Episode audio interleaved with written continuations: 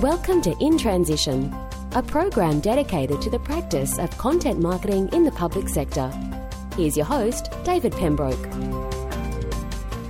Well, hello, ladies and gentlemen, and welcome once again to In Transition, the podcast that deals with the practice of content marketing in government. Today, I speak to an old friend, and we've been in this business for a long time, and it's going to be a, a really interesting discussion because she has a fabulous background. But before we come to her, as we do each week, we start with a definition of just precisely what content marketing is as it relates to the public sector. Content marketing is an evidence based, measurable, repeatable, and strategic business process that relies on the creation, curation, and distribution of useful, relevant, and consistent content in order to engage and inform a specific audience in order to achieve a desired citizen or stakeholder outcome. As I said, my guest today is Mandy Gyles, who has a long career in the media. She has over 25 years' experience working in a range of different places. She started her career at the Australian Broadcasting Corporation, as did I. Mandy moved into the role of communications officer in the in agricultural industry and then worked for the Department of Ag as a public affairs officer, for the Australian Centre for International Agriculture Research, but now Mandy has stopped working in house and is she's working as a consultant for her own company. Her clients include the Capital Metro here in Canberra, SBS Radio, the International Crops Research Institute for Semi Arid Tropics, and the Australian Centre for International Agriculture Research. Mandy joins me now. Welcome to In Transition. Thank you very much. And I did just drop this on Mandy, everyone. As she was walking in, we were going to have a chat. And it's a very hot day here in Australia. And uh, Mandy said, Well, I thought you were going to ask me to go down to the pub, which is underneath our office, to have a beer. And I said, No, no, no, we've got to go and do a podcast. So Mandy very graciously accepted, or, you know, she didn't have much choice actually. I told her that we were going to do this because Mandy's got a lot to offer.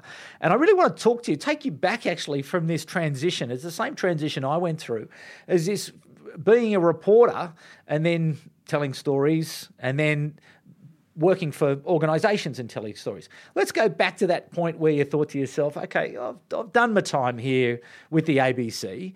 What was going through your head at the time as to why you wanted to move? Oh, well, I, I guess back then there was two reporters in Canberra for ABC Rural. And um, in Australia at the time, around the rural reporters and and different states, they only wanted so much out of Canberra. Right. so I mean, it was a great job. It was a great job, and lots of people said you shouldn't leave. But um, and it was very. It really was the best job around being a rural reporter for the ABC. So that was pretty hard to leave, but.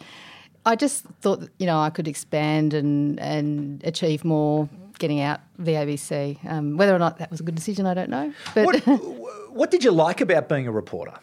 Well, I think I liked about the thing I liked about being a reporter was actually getting out on the road and actually meeting real people in their environment. Um, and that was the beauty of being a rural reporter in the regions, particularly. But the good thing, um, and so being up at Parliament House probably wasn't my, at the time, wasn't the thing I loved. But I've grown to be interested now in politics, and uh, and so I'm quite happy to work up there. But uh, it was actually being out in the regions. And the good thing about Canberra is you actually have got a farming region just down the road. So, mm. um, and Serena Locke, who took over the job eventually yep. in my role, she made a great gig of that job. And um, she did a brilliant job. Uh, unfortunately, they've just finished off that that position doesn't exist anymore. So, what makes a good reporter? I think, uh, well, I guess the first thing is getting onto news that other people haven't told. told it's grabbing people's interest with something that's newsworthy or interesting. It doesn't have to be, you know, incredibly newsworthy, just interesting sometimes. Um, but it's because you're dealing with audio, you've got to actually paint the picture and bring in real sound to give people a feel of the atmosphere uh, that, that, you're experiencing. And being out in the field, you know, getting the, the sounds of, of what's going on around you, that's to me what makes an interesting report. Mm and getting the people too, isn't it? Getting them in their environment and really getting them to talk.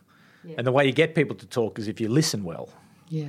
And the thing I love about being a rural reporter and a radio reporter, you're often getting someone else who is the passionate person, the Yeah. one that's their story. You're giving them a platform to tell their story Yeah. as much as anything. So when you transitioned, you know, you have these skills as a reporter, and then you're not telling the stories from a news point of view where you're looking for, for new things to tell people.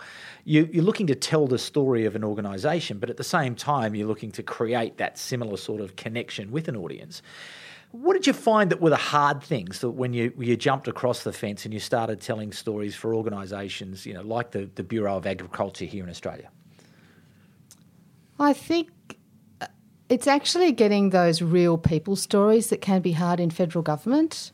You might be dealing with a policy or something like that, or um, you know, I was working in Biosecurity Australia for a while doing their um, BA News, so it, that's it's harder to get those people's stories. But I managed to find them. Um, you know, we had some fantastic specialists in Biosecurity Australia, and so many of them had interesting stories to tell.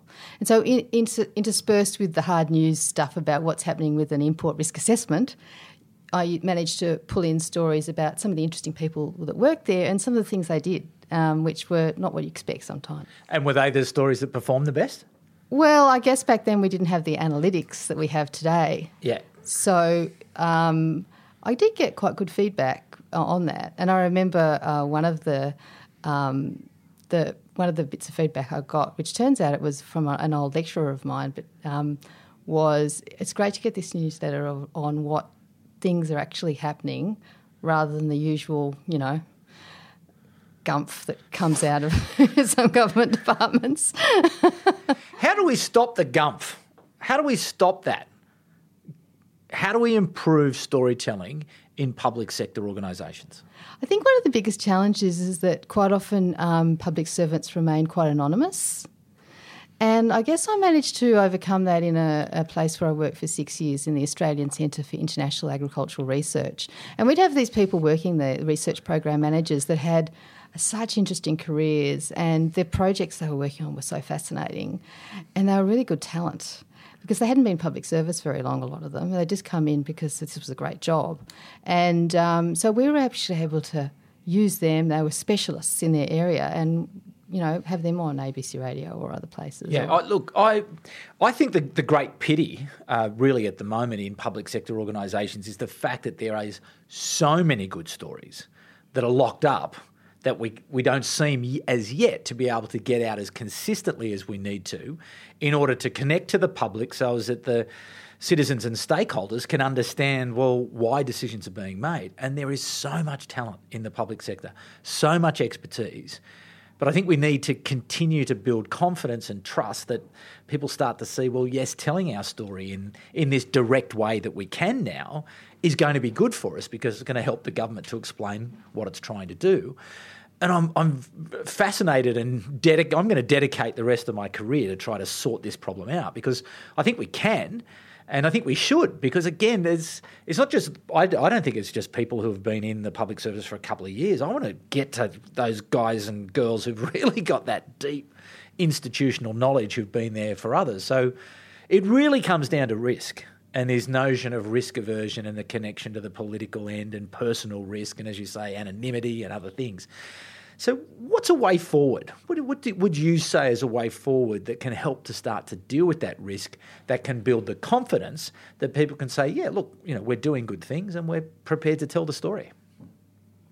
Oh, that's a really interesting question. I think I, I, think it's identifying the stories that the general public. If that's if your aim is getting to the general public, I suppose you've got to work out who the audience is. I think you're talking about the general public here. Yeah, well, exactly. But an audience, I think, you know, we've got to be audience centred now, and it could be the general public, but it could be a very narrow part of the general public or a very narrow part of a stakeholder group. But you're right. I think everything starts with an an analysis and an assessment of who that audience is. For example, it could be a particular piece of policy that a very narrow section of the community, well, most, I think, government policy really connects to quite narrow areas of, of the world. So it could be it could be the public, could be the narrow, but it's it's just getting people to have that confidence, to have that conversation, which I think is hopefully going to enrich the policy or the program or the service or whatever it is that people are doing.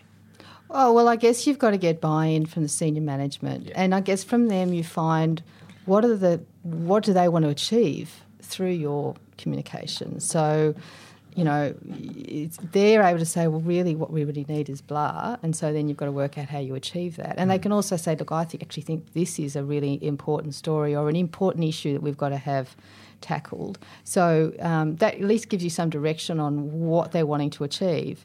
And then I guess it's research sometimes. It's just talking to people and researching what these organisations um, have achieved, um, what work they're doing.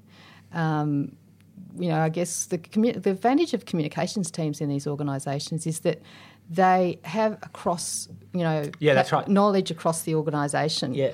that's quite often the specific areas don't. So they're obviously um, have a huge amount of, of knowledge that, you know, that, that you could access. Exactly, and and also I think they have the permission almost to go and ask the the dumb question, ask the simple question to to find their way towards where those interesting stories are that stakeholders are going to be interested in, citizens are going to be interested in. But it, it really, you know, again and again in the during this podcast and speaking to other people, it's that connection of trying to convince senior management. So, what are some of the tactics that you have used over the years to get senior management to understand that the risk is manageable, the risk is understood, and the risk is mitigated, and so therefore we really should go um, down this path of telling stories. Well, I guess um, I guess one option is to start small and play it safe, Yeah. and for them to gain confidence in um, that this is a worthwhile process when they see the positive things that can come out of promoting um, publicity. Yeah. Um, that's that's a good start. Pilot project. well, yeah, and just getting people on board and seeing that the, the, the, the advantages of it. Uh, I think that does work. I had a laugh with a very senior public servant the other day who said they've got more pilot, they've got more pilot projects in their um, organisation than Qantas has pilots. Yeah, that's a risk. that is a risk, isn't it? That is a risk. Uh, look, I, I think I've worked in relatively, like my experience at ACR was a relatively low risk environment. Yeah. Because they did have a lot of good stories to tell, good people to tell tell them, and Yeah. a, an interest from journalists. So, you know, And we're an lucky. interest from the community. People Yeah. would have really. I think we love that content, wouldn't they? yeah, I, I think we could have done better. You can always do better. What didn't you do well? That's interesting. Come on, tell us what what did or, or what were the obstacles to, to doing a good job? Well, I guess in a public service, you really have to have the minister in mind, Yeah. and um, so you have to always be careful because they want to, the good stories and they want to be able to put out a media release and things like that. And, and I guess that's the, the big issue is that those ministerial media releases don't always get a huge amount of pickup. so it can Very they can. delicately. Well, yeah, I know, but it's. Uh, It depends on what it is. They can be very successful.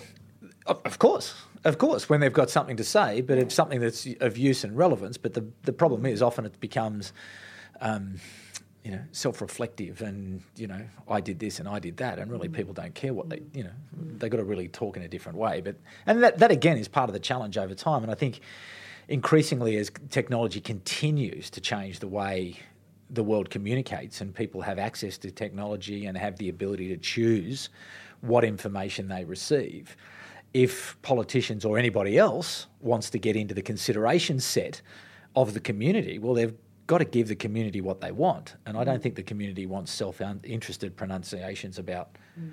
you know, what great things we've done. And I think I think it's a real risk to politicians that if they do become that way, that they will alienate people. And I, I don't think really as yet, and I haven't seen the research, and I'm sure it's coming, but the fundamental and transformational impact on people's attitudes and the fact that they're better educated than they've ever been before. They carry around a supercomputer in their pocket, which gives them access to the world's information. You know, people are different. You know, we're not as passive as we once were.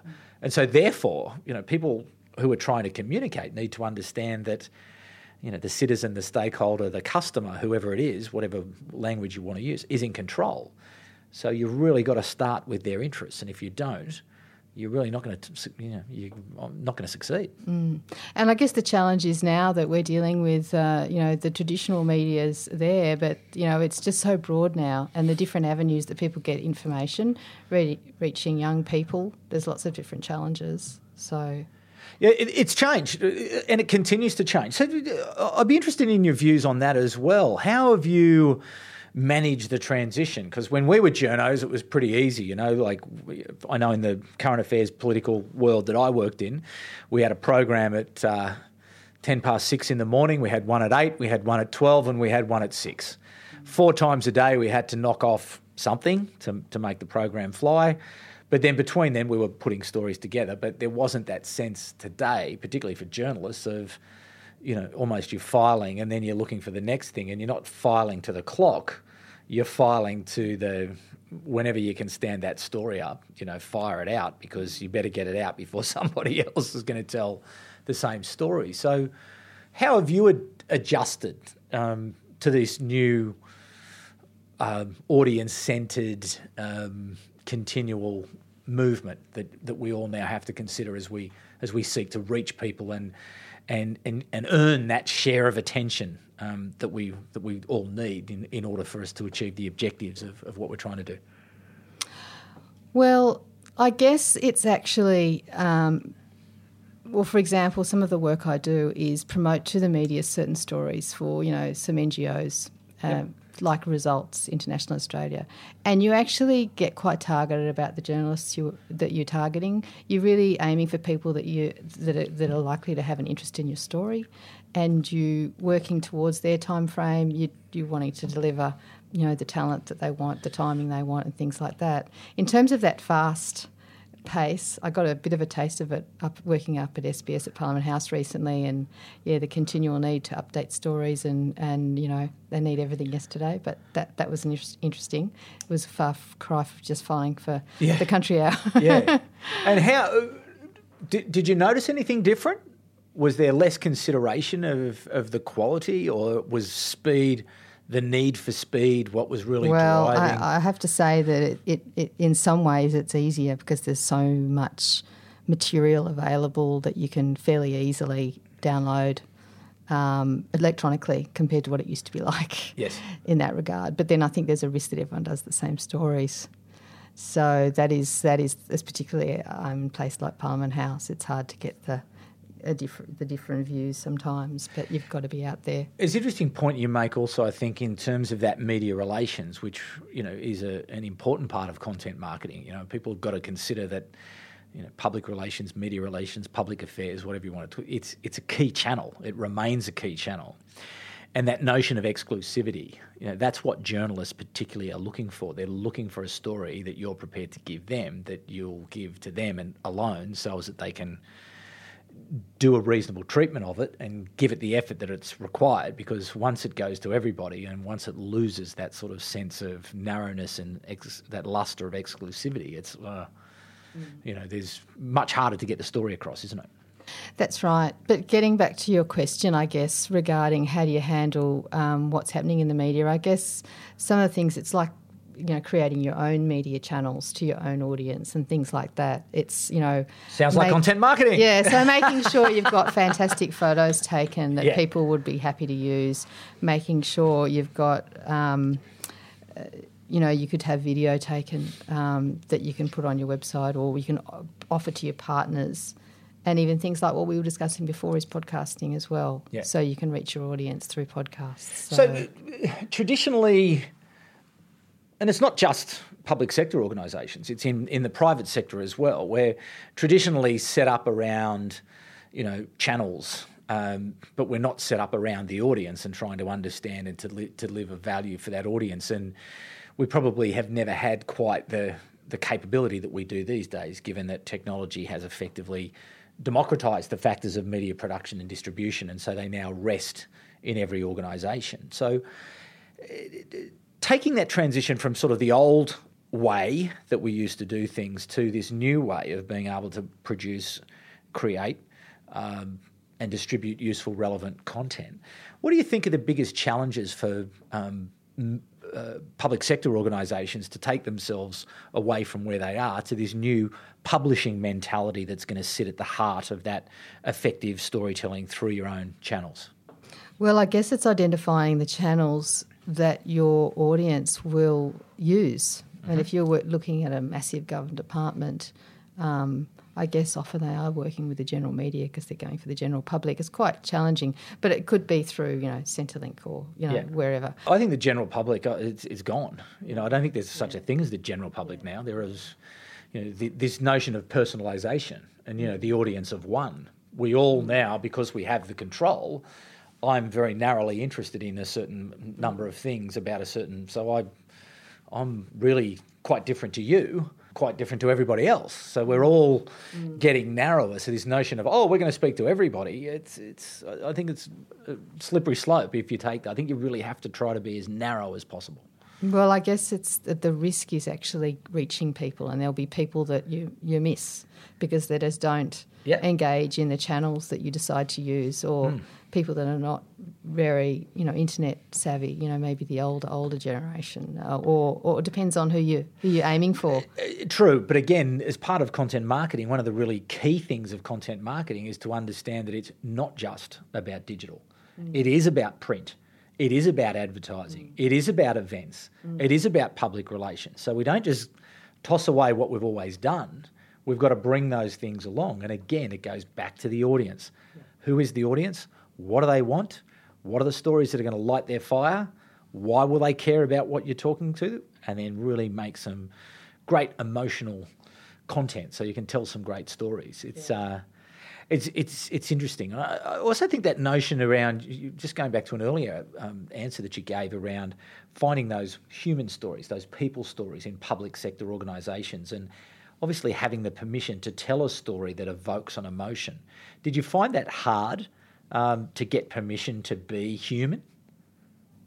Oh, it depends if you where you're working. I mean, it's not necessarily a human story about the people that um, from the department, but they might introduce a, a very interesting human story themselves. I think if you're working in a small organisation, it's a lot easier than a large one. I think. Yeah. Okay, you, you spend a lot of time telling the stories of research and research communication, and again, it's such a big part of public sector organisations. What does it take to tell good stories about research, or is it just the same approaches and tactics that you would take telling any any sort of story? Oh, I think it is probably um, the, uh, almost the same in some, in one way, but in another way, you've always balancing. You've got a very fine balance with being able to tell a story in a way that people can understand and relate to and, and get an inter- interest in. And, and that the research is happy the way you've described it because you know it's very you know they're quite particular they've, they've usually done a very um, detailed study that's looked at a particular aspect of something, and you know it, they need it uh, explained correctly. so But again, that's it's that managing that. that, that is a real task and a real expertise, isn't it? Trying to get the plain Eng- English version Yeah. of something. Of, and often people are so passionate and they say to you, and this has to go in, and this has to go in, and this has to go in, and then all of a sudden it's a blancmange and you can't, you can't find the story. But from their point of view, it's clear. But then trying to communicate that to an audience who are perhaps not as engaged. So how do you build those that confidence with the, the policy developers and, and the researchers so as that they can have the confidence that you're not going to dumb down what it is that they're trying to say? oh, look, I think it's allowing enough time for some toing and froing between Yeah. you and the researcher and who. good- I mean, it's advice. just time. It's Time. It, you, you'll get it eventually, Yeah. and you might get it first off, but it just might take a while. Have you noticed changes over the years in, in the way you tell the stories of, of research communication? Well, I think nowadays videos is videos um, is becoming you know um, uh, so regular. People are often using videos. Um, that's a good way of you know. It's actually um, graphics are getting fantastic now as well. Um, I mean, I remember we did a story in Cambodia and um, with creating a television story of, for a series, and um, some of the material went to ABC. And the Behind the News did this fantastic little story for kids, and using lots of graphics and things like that. And uh, yeah, that that animation. really animation Yeah. really helps with telling the story. I think, um, and that's all become a much more accessible and fantastic now. Yeah. graphics. Well, th- and it- that's it, isn't it? This, this, this capability is now accessible. This capability is now available. This capability is within public sector organisations to tell you those stories. So increasingly, I think we'll find the quality is going to improve as we get more people um, telling great stories. I did an interview once with this lady about mental health research, and she told me a story that I could not stop listening to and asking questions. And I remember the night um, on PM, the National Current Affairs program that went out every every week, and we used to do stories, you know, three minutes, four minutes, you know, five minutes was a long story. But I was so taken by this conversation, and it was just electric. This conversation because she was so personal about the way she told this story. It ended up at 17 minutes. And I remember sending, I, I sent this interview. I rang my executive producer. I knew she was going to go off her trolley. Um, but I said, trust me, trust me, trust me. This is got you've What got to. program are we talking? This was this was on PM. this was a 17 minute interview on PM, and it was the best story ever told. It was this, And they ran it. And they ran it. Oh yeah, yeah, yeah, yeah, yeah. Well, I'd earned the right. You know, I'd earned the right for the argument to say, listen, I don't ask a lot, just listen to it. Just let it breathe, let it work, and it was sensational. You know, it was such a beautiful story, well told. And I, I, I hardly wasn't. I've, you know, it's that great interviewing piece where you're not there. I'm a bit more present in this interview than I was in that one, but it was like it, the story was there in the person, and out it came, and out it came, and out it came, and yeah. So that was that was my favourite. That was many years ago now. What's the best story you've ever told? Oh, I can't. I'd have to think about what the favourite is, but just in terms of something that springs to mind, Yeah. Is that we, we were uh, there was a filmmaker going over to Bangladesh, and he came. He was going with AusAid, I think, and he came and said, "Look, if you've got some interesting stories over there, we'll probably be able to film something for you." So I just got talking to you know the usual thing, going around talking to the research program managers, and then ringing up the project managers and just talking to them all about what they're doing and trying to find something that really was going to work. And one of them came up with something, and um, it was really nice to get this story and get it on film. It was about um, they'd had a project on introducing no-till seeders into um, save labour, and um, into Bangladesh for planting various crops. And this guy had been extremely poor, and he, I think he'd sold pots, and he was, you know, very, very, very poor. And he must have um, been able to get enough money, and um, and they, he got involved in this project, and he got this cedar, and he just worked his guts out. He would, he was because the farmers would pay him to bring his machine in. He'd go up and down and up and down, and he got involved in all these, um, all this training, and the the Bangladeshi research pro, um, project manager said told the the Australian this you know I was so disappointed. He used to come to all the trainings and he didn't come this day. And he turned he turned up the next time. He said, "Where were you? We, you know, you always come to the training. Why were you?" He said, "He said oh, I had a special I had a special um, thing I had to do." And he wouldn't say. And then he said, "Well, what was it?" And he was having a blessing, a special blessing. He was actually a Hindu, even though he lived in, and uh, a blessing to the to the seeder. And he'd he'd, he, his life had been absolutely transformed. And so the nice thing about making the film is that I recreated the blessing with all the colour and, you know, beautiful kind of Hindu blessing of this machine. and it, just made a nice story because of that. And he was so genuine and his life had really been changed. But again, I think there's another real key insight there. Not only just the story, but what you said in the introduction to the story was you saw the opportunity, you got out of your chair and went around and spoke to people in the organisation. You, if you're in this business, you have got to get out of your chair and go and talk to people and listen because in public sector organisations, they they're reservoir of stories. So they're there. You've just got to go and find them. And I think it's the job of the communicator to go and find them. And now that we've got this ability to create great content, distribute great content, we've got to remember that we've got to get out of our chairs and go and ask simple questions. And, you know, two ears, one mouth. Ask the simple question, and the answers are going to be there. So that never changes, does it? That never changes. No, That's but just good inter- reporting. The interesting thing is that the Bangladeshi research pro, um, project manager, the Australian and the research pro, um, program manager in Canberra, they'd all heard that story and passed it on to me. Beautiful. So it had resonated with, With all those people. Yeah. So it Because we're all storytellers at the end of the day, aren't we? And this is this again, this notion of oh well, we're in the communications, we own the storytelling. No, the storytelling is everywhere. You know, like everyone can tell a story. That's how we communicate. So, getting up and talking, and as you say, finding those resonant stories that are connecting, that it's they're about. So we just need to get them, tell them well, and then get them out. Just a couple more, maybe one more question. What, looking into the future, what are you seeing? You know, over the next little while, what is what's one or two things that you think are might be good advice for, for public sector content marketers as they get ready to continue to move towards this notion of publishing their own content and measuring the impact of that? Well, I guess um, I've noticed, for example, the Department of Foreign Affairs is becoming more active in social media, for example. Yep. And to fuel social media, you need good stories. You need good content. So, you know, that that's important. You know, if you're going to go down that track where you need the material to back that up. Yeah. The stuff that actually is going to grab people that are on social media. Yeah. Um, that's one interesting thing, but that's not particularly new. But uh, No, but, but but it's a reasonable insight because I think that's it's not just about a few assets. You know, you've really got to get into the game of creating lots of content because while the competition for people's attention is uh, is fierce, and you know you com- you know competing with listicles and you know cat videos and everything else to get the people's attention. Uh, if you can get it right, the the demand is ma- is is large. People will chew it up if you bring it and you can create it, you know, and you create good content.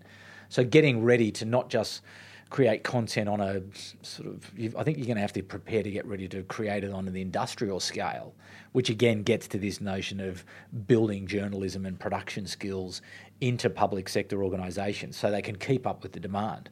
Because I think once once public sector organisations start to communicate effectively, there's not going to be any lack of demand for it because people want to know how their money is being spent, where there's money's being spent, and what good are we doing with it, or why are these decisions being taken. So I think it's a good insight because people have got to get used to the fact that they're going to have to scale up and get ready um, to be able to move to meet the demand of the audience, and they've got to bring their senior leadership along with them. So one more thing. If that was one insight, give me one more before we go. Oh, I guess the thing that came to mind, which is was really more of a risk of that, is is dumbing things down too much. You Yeah. know, sometimes things are complex and detailed and not incredibly palatable, but Yeah. they're still important. Yep. Um, so it's just that, you know, playing the game, that balancing act again of of. Uh, of, of handling how you what information you've got to get out there, how you're going to get it out there, and um, to so people understand it. Um, yeah, as a responsible government, I suppose you've got to you know you've got to toe a certain line, and that's how you how you have to communicate. You you, you do a job, and it's not always incredibly fantastically interesting and you know fun every minute like social media is looking for. But you know that's just what you have to do. It is what it is. Mandy Gyles, thank you. Thank you very much for coming over and saying hello and dropping into In Transition. We appreciate your time on this very warm afternoon here in Canberra, Australia. To you, the audience, thanks again for your interest uh, in public sector content marketing. We will continue to tell stories with interesting people. Thanks very much for your feedback. If you do like the program, if you could jump over to iTunes and Stitcher or anywhere else and leave a bit of a review, it helps for the program to be found.